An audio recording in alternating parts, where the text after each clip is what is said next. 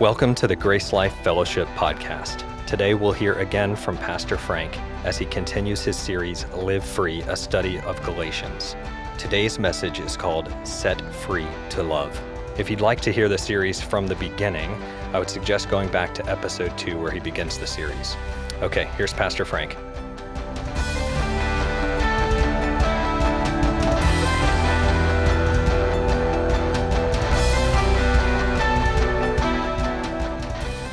Let's turn in our Bibles to Galatians chapter 5 for the first time. The doctrine of grace is a dangerous message, so says the legalist. If you remove the law from the life of a believer, what are we going to have to restrain sin? Oh, Frank, you know, the message of grace leads to license. I have had people in my office, my friends, who have blamed me for the sin that either they or their spouse has committed, and they've blamed me for teaching grace. If, they, if I hadn't been teaching so much grace, they wouldn't have done what they did. You know, it's so very sad for those who speak words like that because it reveals their complete and total misunderstanding of what the New Testament teaches. First of all, is the mistaken belief that the law restrains sin. It does not. That, my friends, is a lie. When God gave the law, nowhere in His Word does it say that He provided us with any semblance of power to be able to keep the law. As one has well said, quote, run, John, run, the law demands, but gives him neither feet nor hands. The reality is that when it comes to keeping the law, we're left to our own resources, and our resources aren't up to the demand. That's why Romans chapter 3 says, By the works of the law shall no flesh be justified. But through the law does come the knowledge of sin. The law reveals sin. It heralds to us what sin is and it condemns us for sinning. But the law does not restrain sin because it cannot restrain sin. If you just go to Romans chapter 7, it's so very clear there. You will learn that wherever you have the law, which is holy, perfect, and good, you also have this evil entity called the power of sin lurking around. And it's the power of sin that will use the law to stir up more sin. Paul said in that passage, I didn't know what coveting was. But boy, when that law came in, thou shalt not covet it, the sin which is in me used the law to produce in me all manner of coveting. Case in point, I'm gonna give you a law. Do not eat the cookie. Now, most of you right now have not even thought about a cookie for the last half hour, but some of you are probably thinking about it right now. Knowing some of you, you'll probably try to sneak out early and get home. Do not eat the cookie. Do not eat the cookie. Do not eat the cookie. The more you say it, the more the power of sin makes you think about doing it. And what are you going to do when you get home, gang? You're going to eat the, no, you're not. You're going to eat half the bag. Romans 7 says the law uses sin to produce even more sin. The law doesn't restrain sin, it actually becomes the instrument by which the power of sin causes more sin. God Himself said this in Romans chapter 5, verse 19. He said, The law came in that sin would increase. And I believe He did that so that we would get sick of the law and cry out for a better way to do life. It's so sad, my friends, that so many believers don't understand this. I don't know if I'll ever forget the pastor who came to visit me many years ago. Here in town, he came to correct my theology of grace. And for many months, we would meet on a weekly basis, and he would give me his reason and his rationale, and I would turn him to the scriptures. And finally, after many, many months, this is what he said. He came into my office and he said, All right, I see it. I give up. We are not under law, we are under grace. I wanted to say, you know, I heard that somewhere, like Romans chapter 6, but I didn't say it. What I did say was, that's so exciting, but then he added this, but I want you to know, Frank, I will never teach it. And I said, really? Why not? And he said, because my people would run naked through the streets. And I had to address that. First of all, I told him, they're not your people, they never have been. They belong to Jesus Christ. And he says he's able to make them stand. And the second thing I want to tell you is I'm not worried about the people at all, I'm worried about you. He said, Why is that? I said, Because you're the one that had the thought of running naked through the streets. and that tells me you have really no understanding of the words that just came out of your mouth. Your words betray that you don't understand what the New Testament is teaching. Romans chapter 6 says it is for the very reason that we are not under law, but under grace, that we're able to not sin. In the new covenant economy, my friends, we have better restrainers. One of those restrainers is we ourselves. In the new covenant, God took away that old nasty self that we were, and He gave us a brand new self with a brand new heart that wants to please God. New covenant believers do not want to sin, their flesh wants to, but not them. The truth is, you are your own restrainer. And the other restrainer is, of course, the Holy Spirit. Not as He only made us new, He made us new so that He could come to live inside of us, to live His life in and through us as we trust Him. You know, as I meditate on that, I think that's what the real issue is for a lot of these legalistic people. They really do not believe the Holy Spirit can be trusted, they really don't believe He's up to the demand. Philippians chapter 1 says, He who began the good work in you, he will be the one to perfect it. In 1 Thessalonians chapter 5, I love this verse. Is faithful is he who calls you, and he will do it. This may shock you, my friends, but the goal of the Christian life is not to stop sinning. The goal of the Christian life is to experience the life of God in you to its fullness. And that will fill you so full of the life of God, there'll be no room for sin. Now, please understand me and please hear me here. Trusting the Holy Spirit is not an easy thing to do. Part of it is this issue of Psalm 139. We're fearfully and wonderfully made. I do that every morning when I get up and look in the mirror. I, that's fearfully and wonderfully made right there.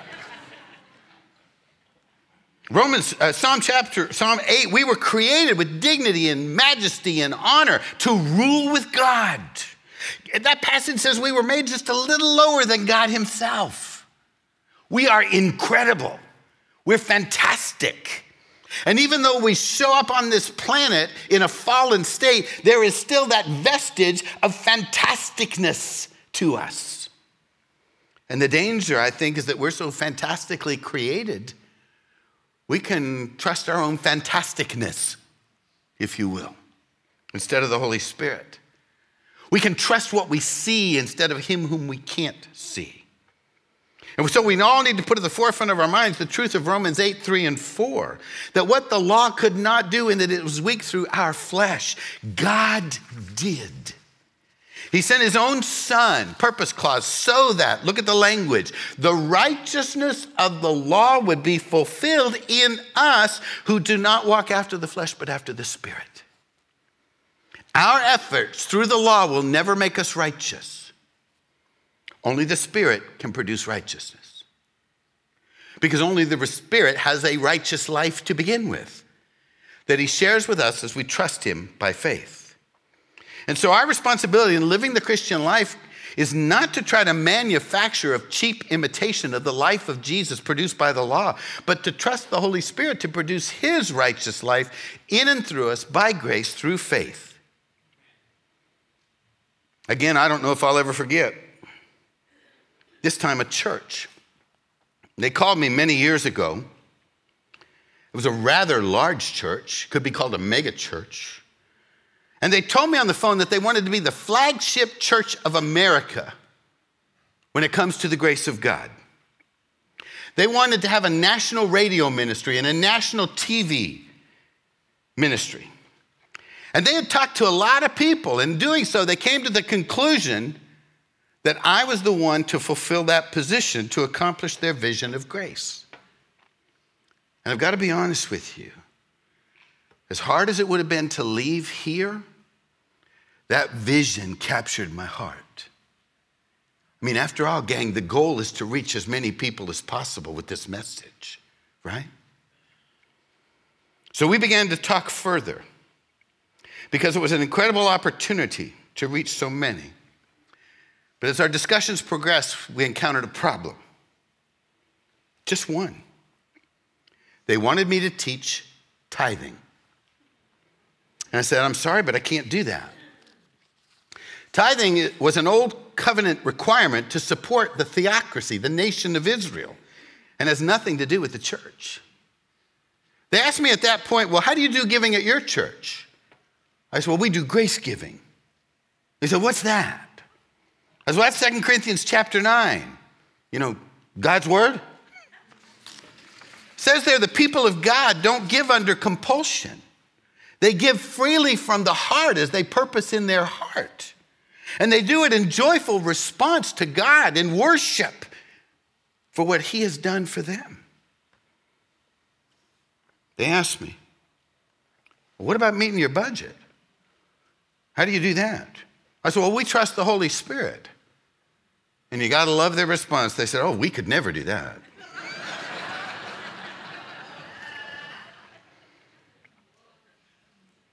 and so we had to part ways.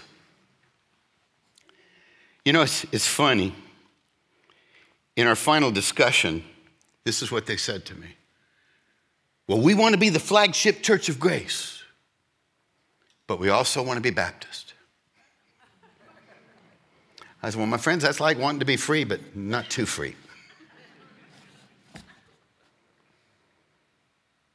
You know, it's so sad when it comes to living the Christian life, my friends, I find so many believers who try to live the Christian life out of their own resources in an attempt to follow the law instead of trusting the Holy Spirit who alone can live the Christ life in and through them as they lay hold of Him by faith.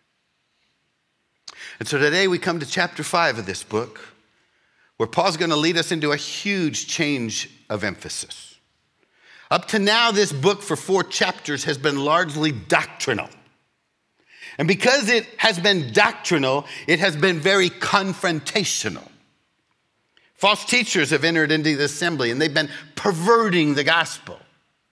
If you were with us in chapter one, you remember that was a very specific word, and it meant reversing the gospel. By adding law, by adding works that we have to do, it was causing the believers in Galatia to turn 180 degrees away from Jesus to the law. All it takes is one law, and you have changed directions. And so Paul thought hard, gang, for four chapters to herald that when we put our faith in the finished work of Jesus, he set us free. End of discussion. Free from the law, free from guilt, free from shame, free from condemnation, free from achieving. Free from achieving takes our eyes off of other people that we very often perform for, so we ultimately are free from other people. And the ultimate freedom of all we're in an economy of achieving, ultimately our eyes are not fixed on the command, but on how well we keep the command or how much we fail in the command. And so ultimately it's a freedom from ourselves, free to not take ourselves so seriously, and free to begin to rest and enjoy life. Galatians 5:1 it was for freedom that Christ died to make us free. Do not be enslaved again to a yoke and keep standing firm in your freedom. Beginning in chapter 5, though, we shift in emphasis, and this is very, very important. Ours is not only a freedom from, it's also a freedom to. It's being set free to God free to experience and express the life of God as the Holy Spirit lives it in and through us. we need to make a connection between two verses in two different books of the New Testament. Listen closely. Galatians 5:1 says it was for freedom that Christ died to make us free. But 2 Corinthians 3:17 adds where the spirit of the Lord is there is freedom.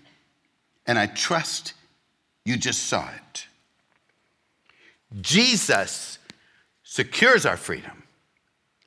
But it is the Holy Spirit who enables us to experience it. And so, from the doctrinal and the confrontational, we're going to move from this point forward in the book of Galatians to the relational. To a life that is lived in intimate pursuit of an experience of the Holy Spirit.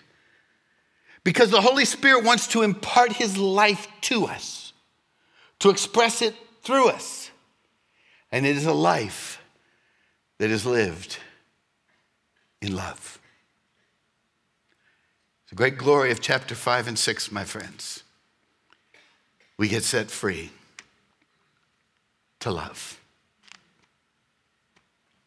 Let's pray. Father, we're so thankful for this book, which has been for us over the last couple of months a declaration of independence. And we needed it so desperately to be set free from guilt and shame and condemnation to be set free from the law which we could never fulfill.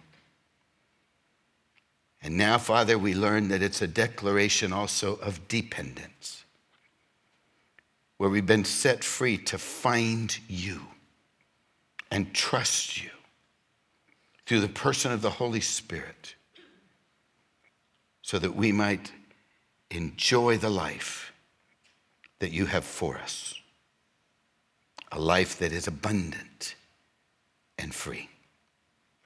So open our eyes as we change this emphasis now, that we would be consumed, literally, with all that you want to be in our lives. We trust you for that, Father, in Jesus' name. Amen. We're going to break this passage down into three simple points of emphasis. The first in verses two through four which is the consequences for a believer of turning back to the law. Look at verse 1.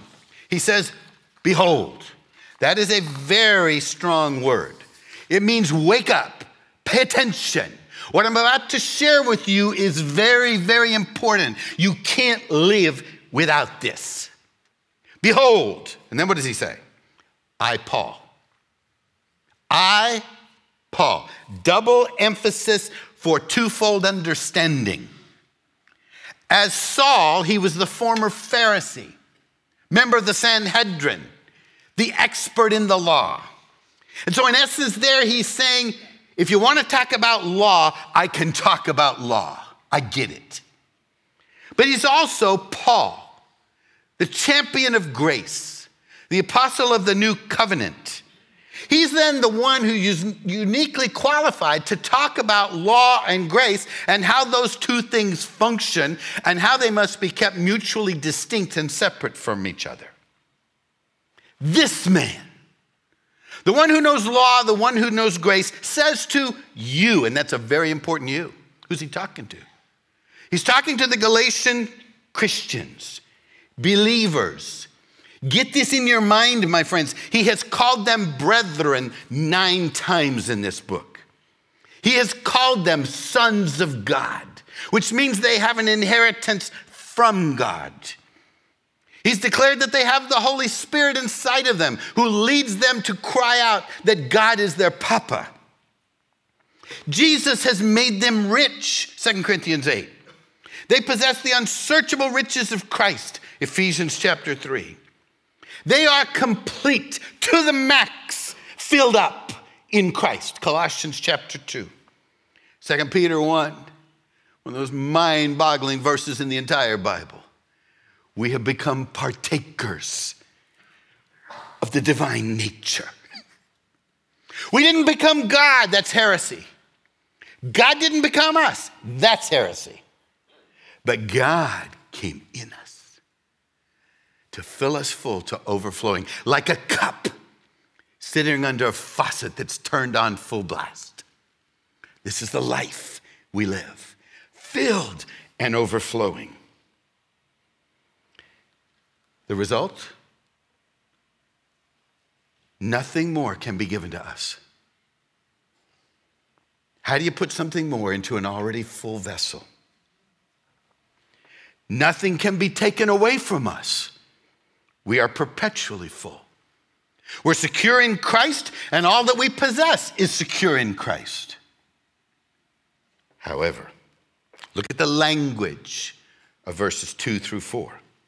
What does he say? I say unto you that if you get circumcised, Jesus will profit you nothing. For I testify again to every man that is circumcised that he's a debtor to the whole law, and Christ is become of no effect unto you. Whosoever of you are justified by the law, you will have fallen from grace. How are we to understand that? I think to help us, we're going to reorganize Paul's thoughts to get them securely in our minds. We're going to put together two phrases, one from verse 2 and one from verse 4. In verse 2, he says this If you, as a believer, go and get circumcised, that's verse 2. Verse 4, Put it together. You who are seeking to be justified by law. So, why are they going to go get circumcised as a believer? Because they are buying the false teachers that by doing so, they will add more righteousness and merit and acceptableness of themselves before God. In other words, they've called into question the finished work of Christ. It's not what he has done, we have got to go do something. So, the purpose for which they're going to go get circumcised is to merit righteousness. And now Paul adds some commentary in verse 3, Deuteronomy 27, 26. You do realize, my friends, that when you choose to follow even one law, you're obligated to keep the whole law. And you have chosen an entirely different system from grace, i.e., receiving, and you must now order your whole life within that system you have chosen, achieving, which is law. When you do that as a believer, look what he says in verses 2 and 4. Again, we're going to put these phrases together. Jesus will be of no benefit to you. You will have been severed from Jesus, and you have fallen from grace. How are we explain that? We do know, don't we, that that does not mean we're going to lose our salvation or lose our inheritance. That's impossible. Romans chapter 8 says nothing can ever separate us from Jesus Christ. Nothing. He says, not any created thing. Nothing. There's only two things in the universe the creator and that which created. And none of that which is created can separate you. And he, the creator, says, I never, never leave you or forsake you. We're secure. John 10, Jesus said, No one can snatch them out of my hand. I remember sharing that verse with a guy who thought he could lose his salvation. You know what he told me? No, but I can jump out of his hand. I said, You that arrogant that you think your ability to jump out of God's hand is greater than God's ability to hold on to you?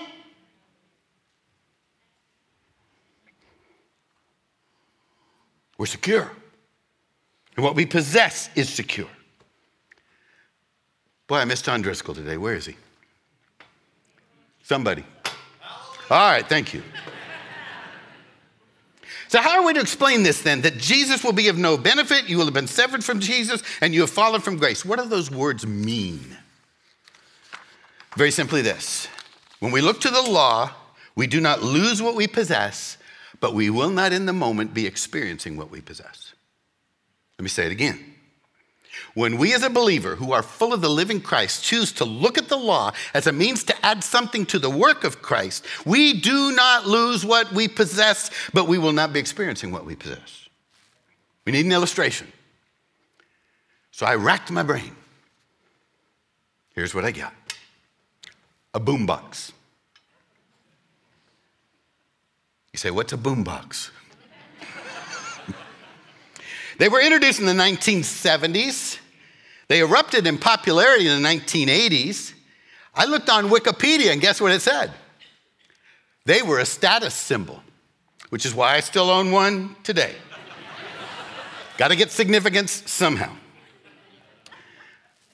For those of you poor people who didn't grow up with the boombox, they were a loud, a, a large, portable radio or cassette player with big speakers. You say, What's a cassette? Go ask your mother later.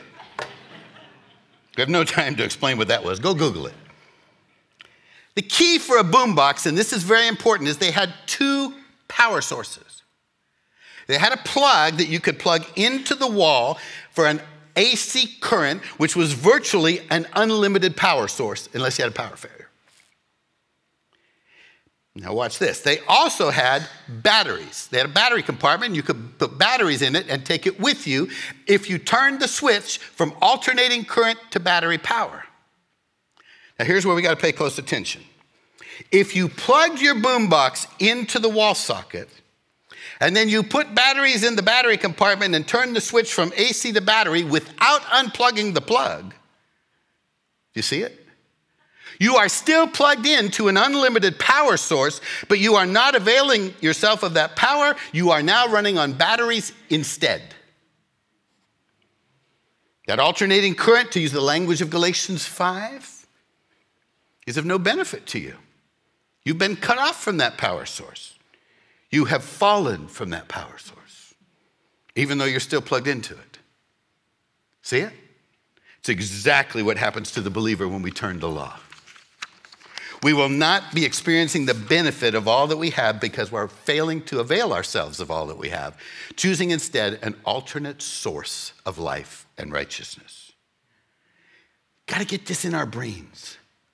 Law and grace, achieving and receiving, faith and works are two different economies, two different roads. And it is impossible to walk in two roads at the same time. If you add one law to grace, my friends, you're no longer walking in grace. You will have fallen. Wonderful Greek word. You might want to circle it. Ekpipto. It means to lose your grip. What a great word picture. You're holding on, but now you're going to hold on to something else. You've lost your grip on what you originally had, but you still have it. See, when it comes to law and grace, you've got to choose which road you're going to be on, which source of life you're going to draw from.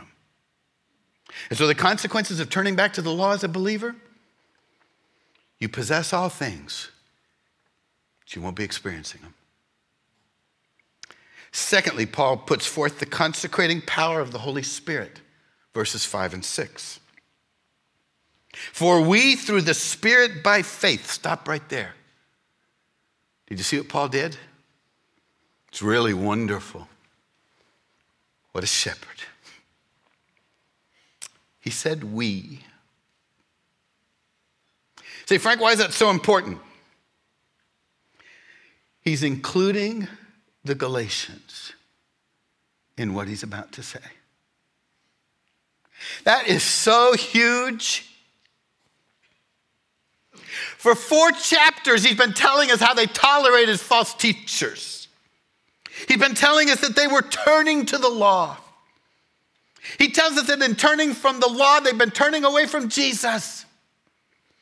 They're already following holy days and holy foods.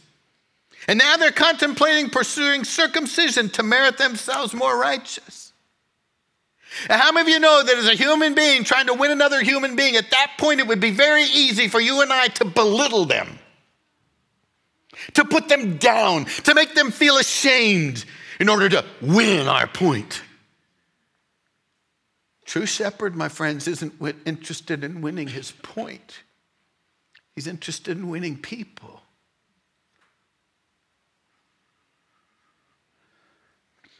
So he says, We, we all who have the Spirit, we all who are walking in faith.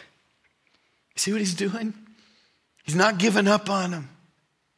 In fact, not only is he not giving up on them, he's reminding them who they are. And that's so important because how many of you know we can forget who we are sometimes?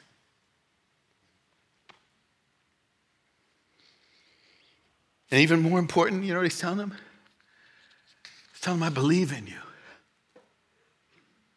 And you know what? We all need somebody to believe in us, don't we? He's convinced that they're going to join him in doing what is right. He says, We walk by faith. And, and, this is a choice we have to make. Look what he says because it is in that sphere of faith and not works where we will find our hope of righteousness.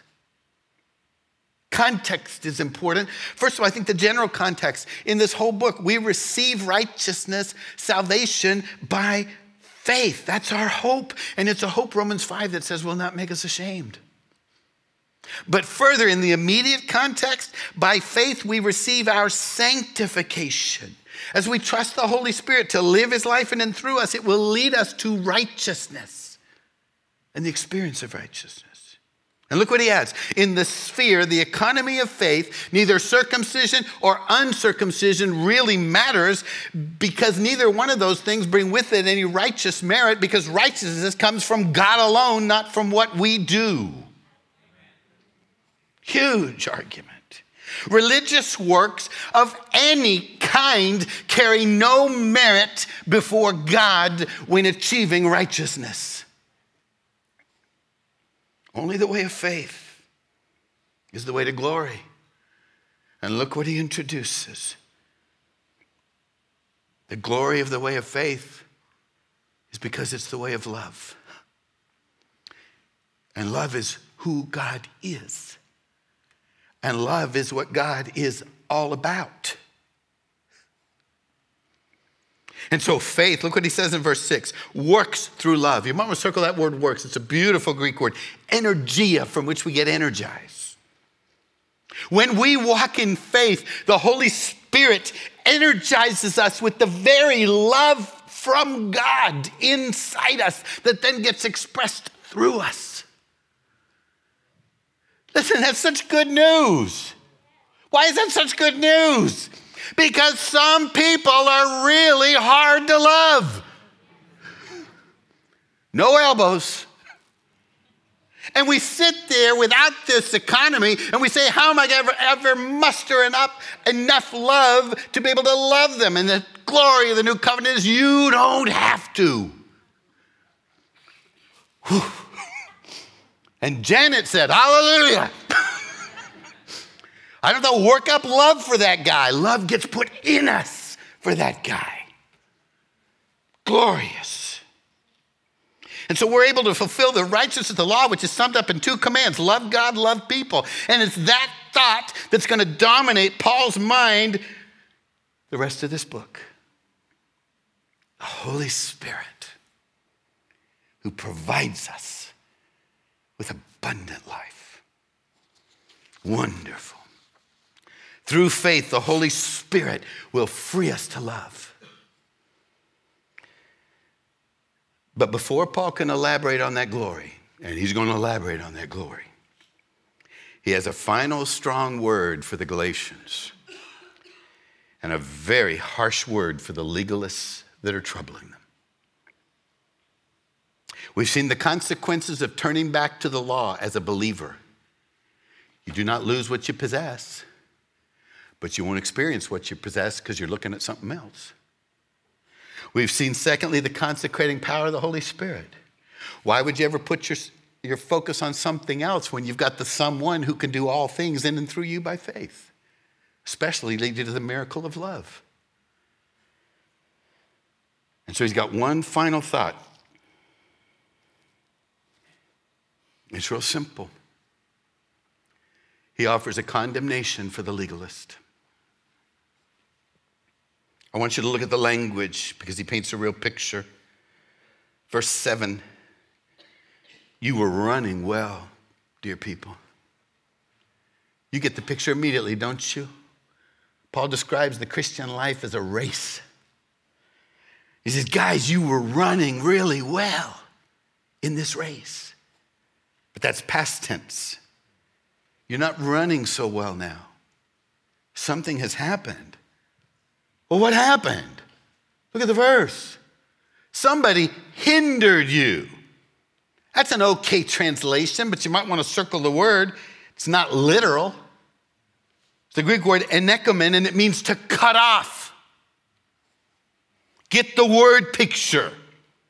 You were running in your lane. The lane was grace and it was wonderful. And then somebody from another lane cut in front of you and blocked you from going further down that lane. Are you getting it? They didn't belong in your lane.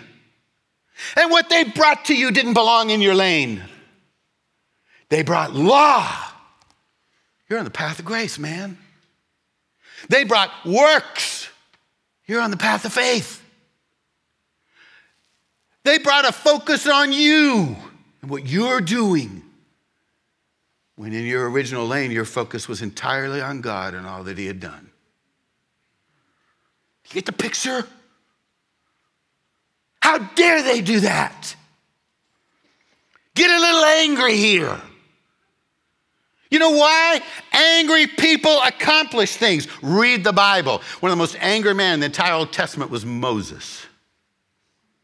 And God channeled that anger and delivered a nation. Read the New Testament, honestly. One of the most angry men in the New Testament is a guy named Paul. Paul channeled that anger. Holy Spirit channeled that anger and used it to set the Christian nation free. Angry people will do something. And Paul's a little angry here. You don't belong in your lane. And what they brought to you doesn't belong in your lane. Look at the language. They're keeping you from obeying the truth. What truth are we talking about? Grace. Oh my goodness, did you just see that? The grace of God is a command. The church is treating it like it's an option, an elective course.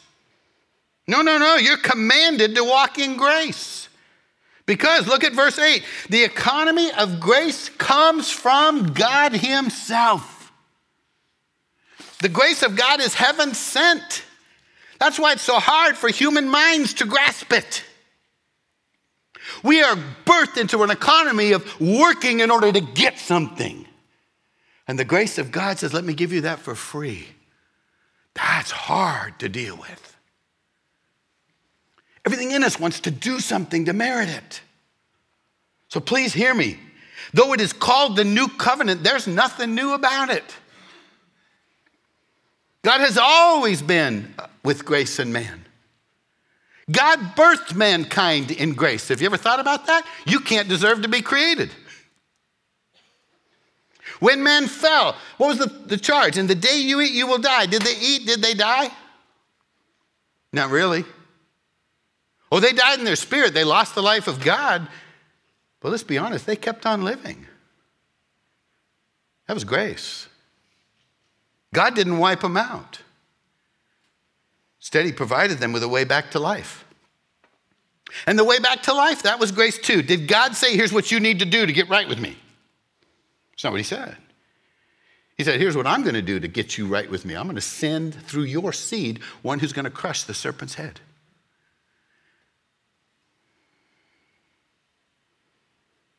Even when God gave the written law of Moses, what was its real purpose?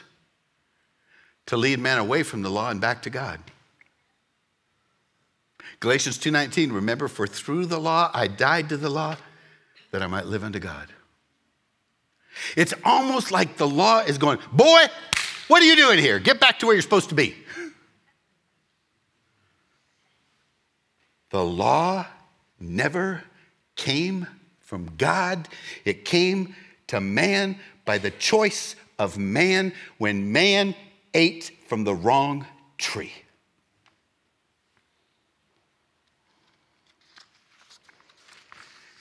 God calls you, present tense. He's constantly calling you to Himself. He's constantly calling you away from everything else that will never give you life. So, verse 9 stay away from the law. Even one law, just a little, leavens the whole lump. I'm sorry to use this illustration, I really am, for some of you, because you're going through it. But it's the best illustration I have. The law, even one, is like one cancer cell.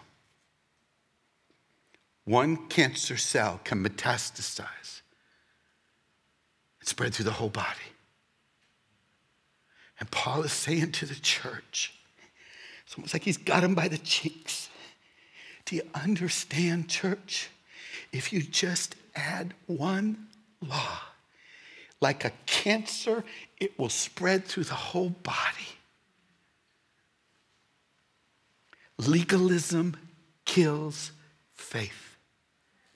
Legalism kills the body of Christ because it abhors faith. Faith alone connects you to the Holy Spirit, and only the Holy Spirit can bring you life. And it's almost as if in verse 10, Paul says, I know you see this. Look at what he says in verse 10.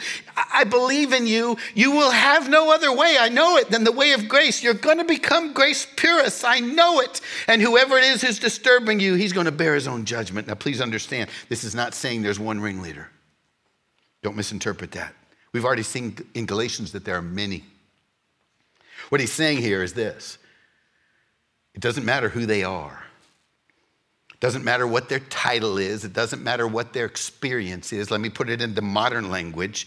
It doesn't matter how big their church is. It doesn't matter if they have doctorate before their name. It doesn't matter how large their television radio ministry is or their radio ministry is. It doesn't matter how many books they've written. If somebody leads you away from Jesus to pursue even one law to merit righteousness or acceptance before God, they're going to bear judgment for it. Why? Remember what Jesus said? Woe to him who causes his brother to stumble. Remember what Jesus said? If you lead one of these little ones astray, it'd be better to have a millstone tied around your neck and thrown into the sea. And then Paul makes this weird addition. Look at verse 11. If I preach circumcision, why am I still being persecuted?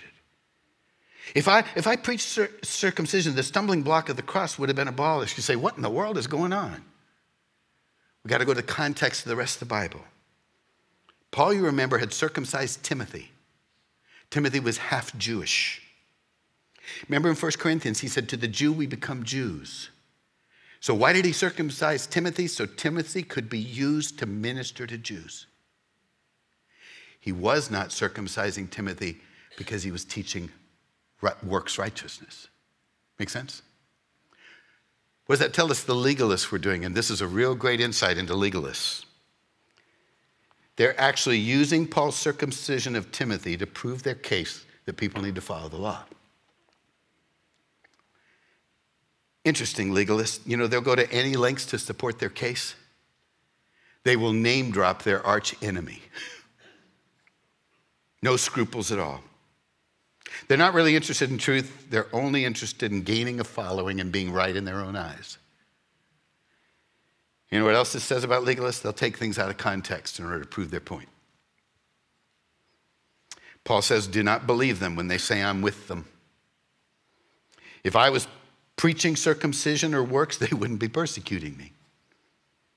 The cross would no longer be causing people to stumble, and they're big time stumbling. By the way, why do people stumble over the cross?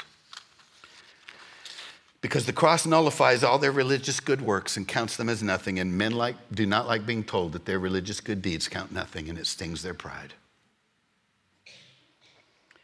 Remember when the legalists stoned Stephen? This is interesting, fascinating even, their choice of words. When the legalists stoned Stephen, they did not say, We're doing this because he worships Jesus.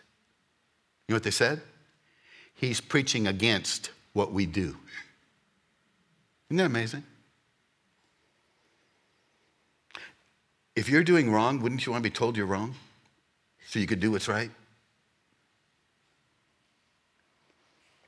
Legalists are such a hindrance to the cause of Christ. They're so deceitful, manipulative, arrogant, and cunning as they seek to lead believers away from Jesus to follow the law that the body of Christ better deal with them. And so, in Paul's frustration over the damage they're causing, he blurts out one of the harshest statements in the entire Bible. Now, my friends, I read a lot. And I, people had a lot to say about this statement that he's going to make. I read words like shameful, horrific, crude, uncalled for. One even said slanderous. I would remind you that according to 2 Peter 1, the Holy Spirit wrote these words. So the Holy Spirit is actually the one who determined that these words needed to be said and said really strong. Legalists are wreaking havoc on the cause of Christ. They keep people from coming to Christ, and they lead believers who come to Christ away from Christ. So Paul says, and look at verse 12 I wish that those who are troubling you would mutilate themselves. That is so nicely translated. I can see the translators. Let's be careful to not offend anyone here. We all need to get along. And so they twist the scripture. No. Remember how Paul started this section today? Behold, open your eyes, see what's happening right in front of you and stop it from happening. I wish they would mutilate themselves. Circle the word if you would, it's apokopto. It literally means cut off and was actually used in the Koine Greek for castration. So I'm going to give you Frank's amplified version of the Bible today.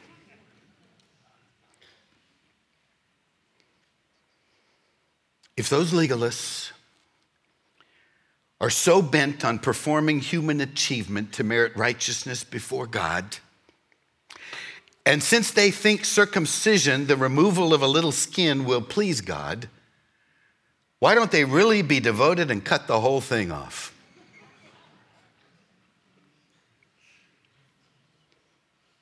Oh, Paul, did you really have to say that? Now, don't sit there and say, no, if Paul didn't say it, Frank did, because Paul did. yes, my friends, I believe he had to. People are being seduced by slick talking deceivers with a message that appealed to their pride that they could really do something for God. It's a great motive, doing for God, but a really poor method. The glory of the gospel, my friends, is what God did for us. What God did for us, not what we do for God. And these people needed to be shocked so that they could see the hideousness of what they were doing. They were taking the focus off what God did, putting the focus on what they do, thinking that cutting off a little piece of skin could add to the immeasurable worth of the blood of the Son of God. Really? God shed his blood. God shed his blood. And these legalists are saying, oh, yes, he did, but we're going to add to that with a little piece of skin. Oh, the glory of what we do for God. He should be so impressed with what we do. After all, we're impressed with it. And Paul says, Stop it. Stop dead in your tracks. Get your eyes off of yourself so you can see Him and the glory of what He's done for you. If you really have spiritual eyes, you will not allow your gaze to be turned to anything but the marvel of the great love that He has for you, manifested at the cross in the eye and awe and wonder of His grace freely bestowed upon you and received by faith. And all faith really is, my friends, is a declaration that we believe what God has done and we're saying thank you. It's at the cross where God did for us what we could never do for ourselves. He made us brand new creations of God, He made us the righteousness of God in Christ. I'm going to offer a very simple prayer. Would you stand? Oh, Father, may we never, ever get over the cross. May we never, ever get over the cross where Jesus died and we died in him. For it is through that cross that we were made sufficient, made okay, made right, made dwellable, so that you could come and live in and through us by the Spirit. and empower us with your own life to live free in devotion to you, receive love from you, and then extend love back to you, and also love others. Wow. Stun us with the glory of your love in Jesus' name. That does it for today's episode. We'll be back again next Tuesday as we continue Pastor Frank's series on Galatians. But don't forget, again this Friday, we'll be sharing our next edition of Conversations in Grace with Jesse and Pastor Tim. We hope you're enjoying the podcast so far. If you are, please consider leaving us a review or a rating on Apple Podcasts or wherever you listen. Thanks for listening, and we'll see you Friday.